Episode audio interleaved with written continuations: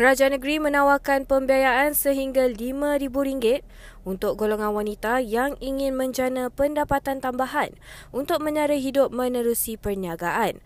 Datuk Menteri Besar Datuk Seri Amiruddin Syari menerusi perkongsian di Facebook memaklumkan bahawa inisiatif skim niaga Darul Ehsan Nadi adalah antara usaha yang dilaksanakan bagi memperkasa dan membantu seramai mungkin wanita untuk berdikari.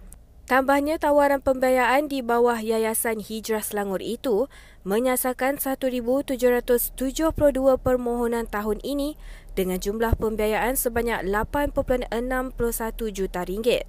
Individu yang berminat boleh memohon melalui laman sesawang www.hijrahselangor.com. Seramai 141 orang pelajar daripada 47 buah sekolah menengah seluruh negeri menyertai program promosi jualan tunas niaga Protune yang dianjurkan Perbadanan Kemajuan Negeri Selangor PKNS tahun ini. Ketua Pegawai Eksekutif PKNS Datuk Mahmud Abbas berkata, PKNS komited dalam menyediakan platform bagi membantu melahirkan lebih ramai generasi usahawan muda dengan memberi ruang dan peluang untuk para pelajar menggilap bakat serta minat keusahawanan mereka.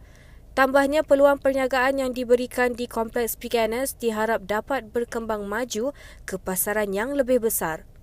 Beliau berkata demikian ketika ditemui selepas majlis perasmian Protune di kompleks PKNS Shah Alam pagi tadi. Orang ramai boleh hadir ke program ProTune yang berlangsung sehingga esok 15 Oktober. Terdapat 70 reruai di ruang legar Kompleks PKN Shah Alam dengan pelbagai jenis produk perniagaan ditawarkan oleh para peserta.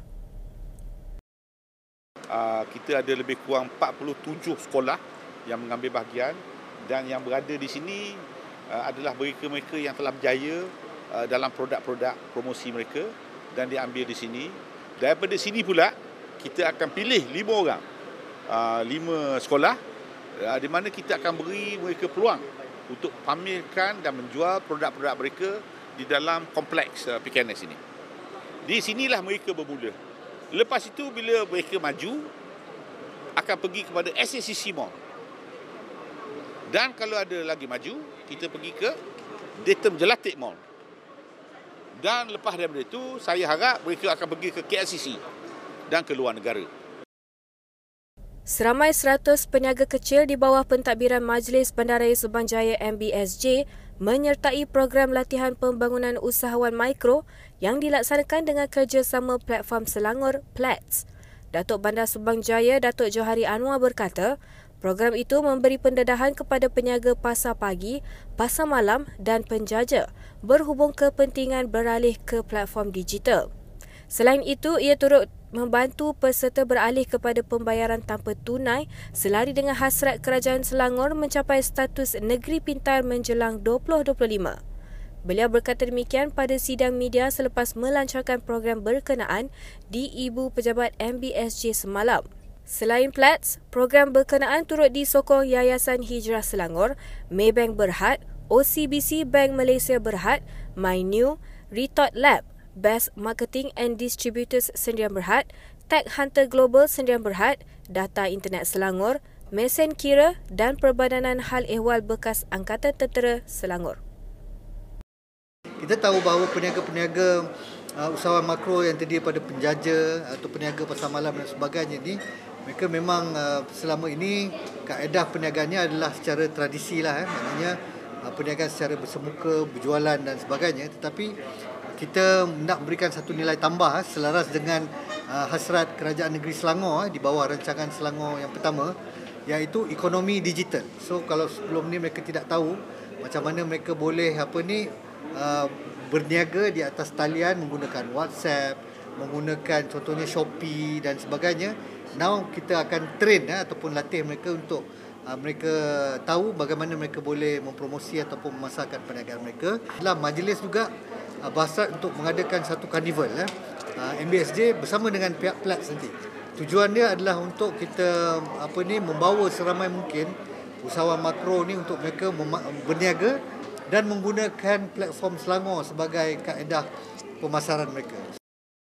Acara kemuncak Corporate Premier Rugby Championship CPRC bakal menyaksikan pertembungan dua pasukan hebat iaitu Bank Muamalat Bullets mewakili Bank Muamalat Malaysia Berhad menentang Royal Town Warriors yang mewakili Majlis Perbandaran Kelang. Ketua Pegawai Eksekutif Innervive Syahrizin Syaharudin berkata, Penganjuran julung kali oleh Innovative Sports itu selain daripada mengubat kerinduan peminat sukan rugby tanah air, ia juga membuka peluang kerjaya dalam badan korporat untuk pemain rugby. Beliau berkata demikian pada sidang media perlawanan akhir CPRC di USJ Heights semalam. Jadi kami mengambil cabaran ini untuk membuat uh, 15 aside rugby. Orang kata the truest form of rugby. World Cup rugby pun dimainkan oleh bola sebelah. Jadi kita ambil peluang ni untuk menganjurkan uh, satu perjalanan uh, antara badan korporat. Dan uh, diharap kejohanan ini boleh berkembang uh, dan uh, boleh menarik lebih ramai lagi uh, badan-badan korporat ataupun syarikat untuk turut serta di kejohanan akan datang insyaAllah jika diadakan.